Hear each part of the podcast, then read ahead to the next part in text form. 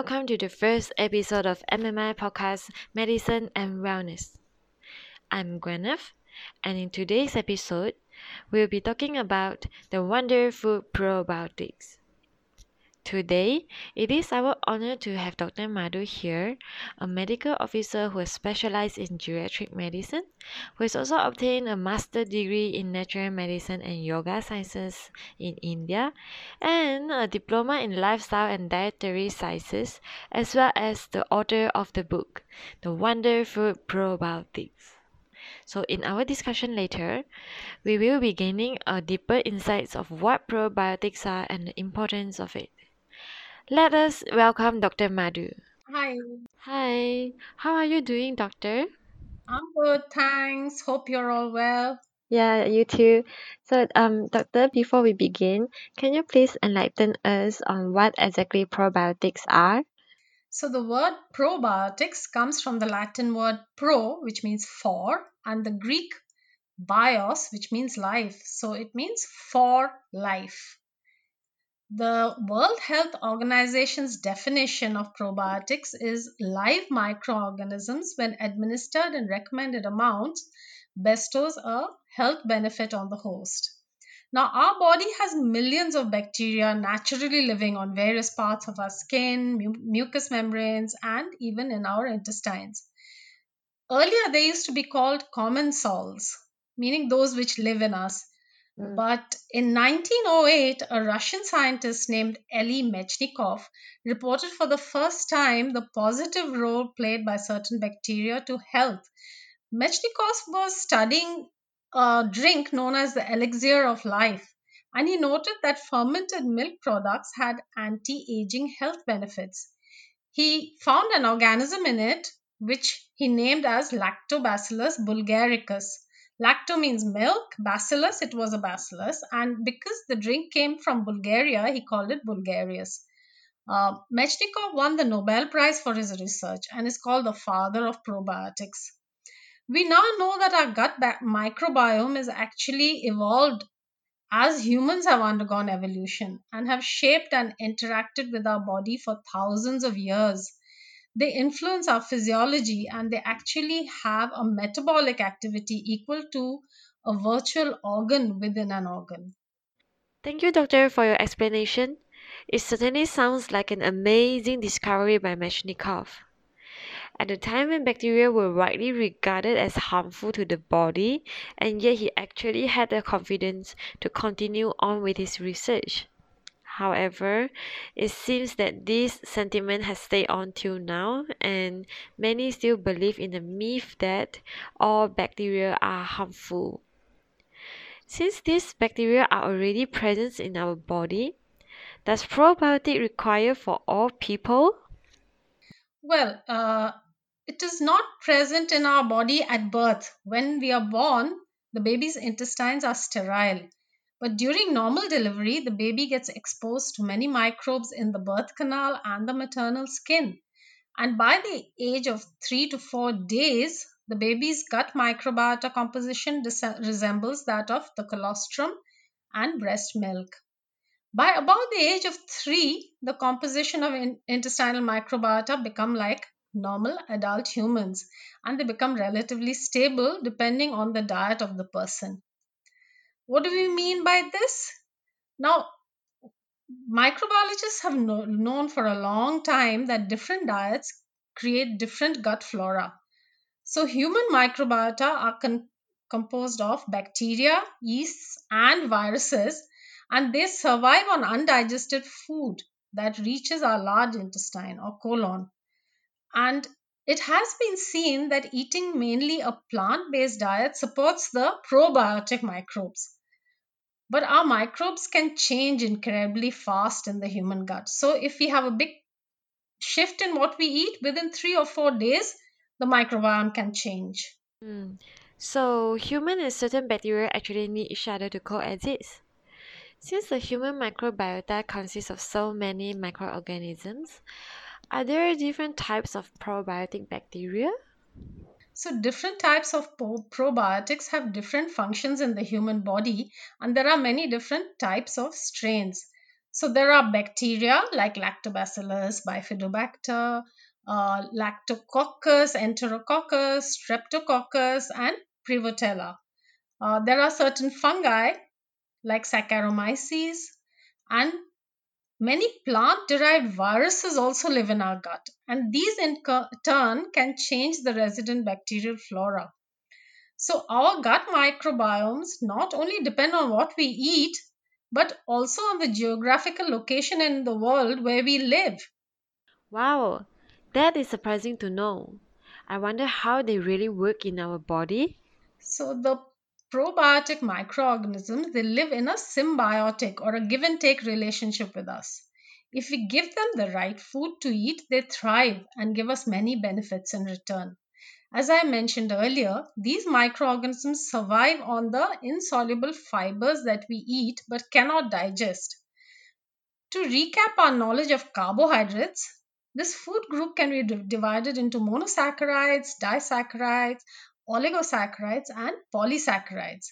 So, plant polysaccharides are of two types plant starches, which are digestible staple cereals that we get our energy from, like rice, bread, and those starches which are resistant to digestion, like pectins, dextrins, and gums.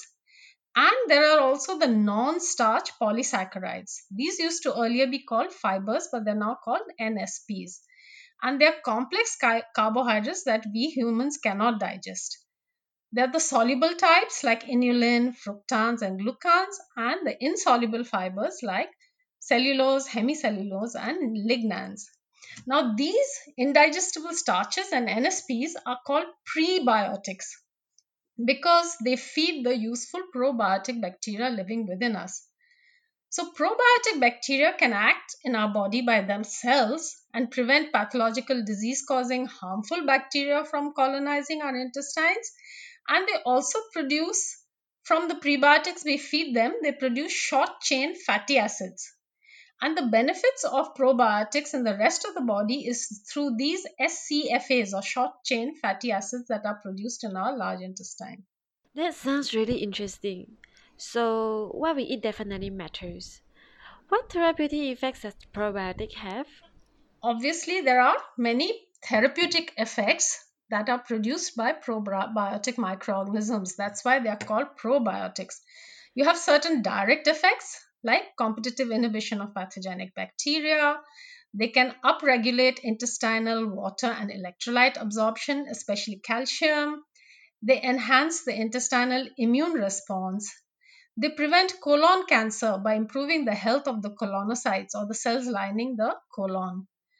Now, we know that plant phytochemicals like polyphenols have antioxidant benefits, but we absorb them quite poorly. But gut bacteria can increase their bioavailability. And of course, the most important is production of short chain fatty acids. Now, there are three main types of short chain fatty acids produced by probiotic bacteria the acetate, propionate, and butyrate. And they are absorbed into the portal and systemic circulations.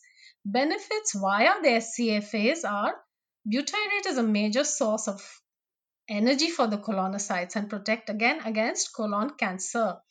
SCFAs are absorbed into the portal circulation and they regulate the balance between fatty acid synthesis and lipolysis, especially on the visceral adipose tissue. And this causes a reduction in the concentration of free fatty acids in the blood.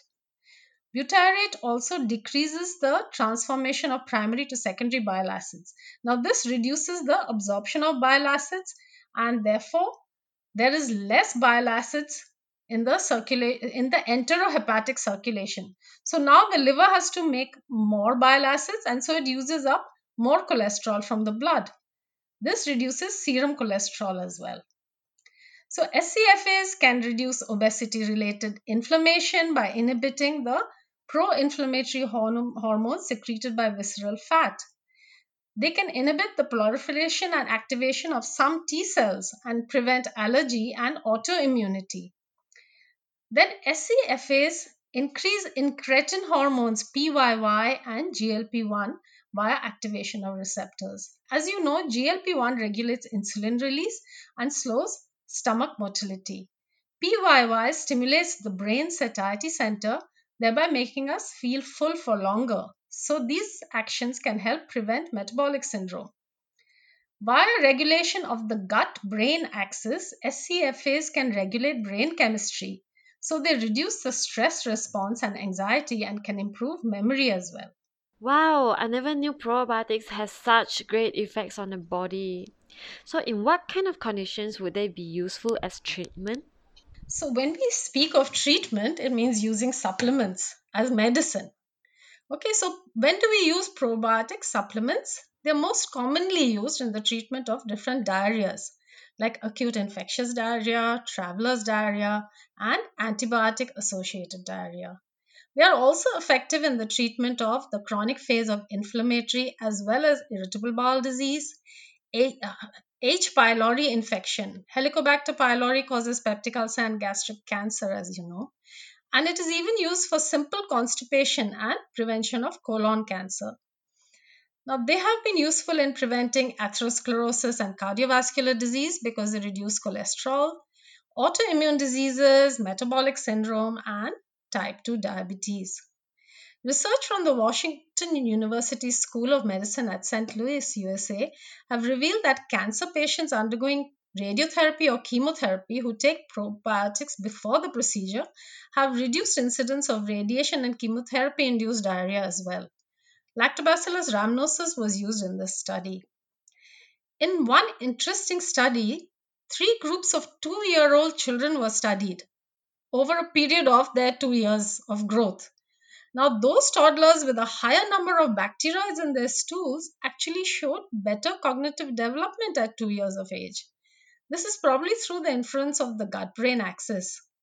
In another study, depressed women who were given probiotic supplements felt better than their control group, who had none. Even intestinal worms can help.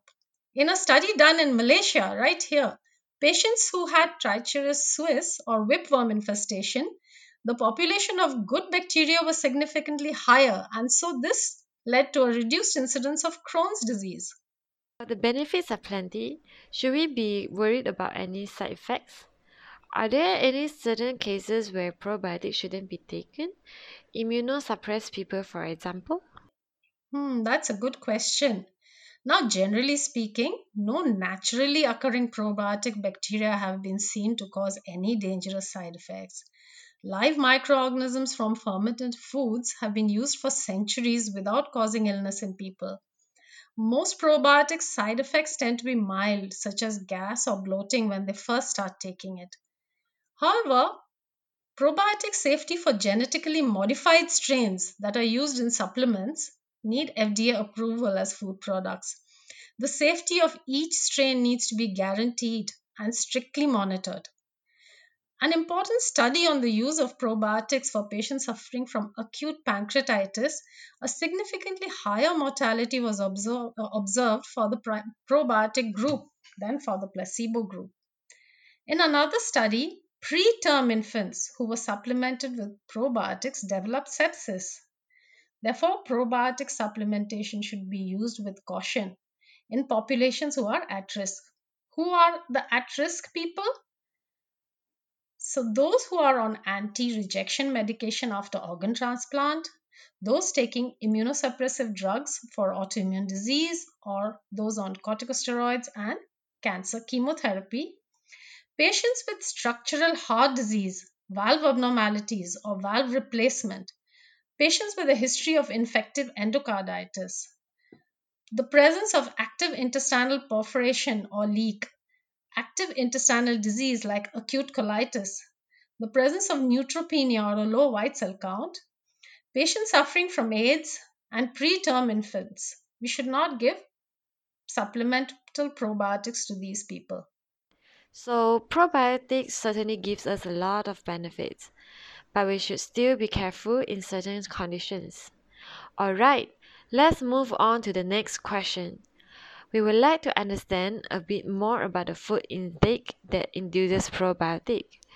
What kind of food can be rich in probiotics? Can we rely solely on food to achieve the amount of probiotic we need, or is it better to use supplement instead? Well, Probiotics are available in two main forms, as you mentioned food and dietary supplements. Now, dietary supplements are, of course, regulated by the FDA, as I mentioned earlier.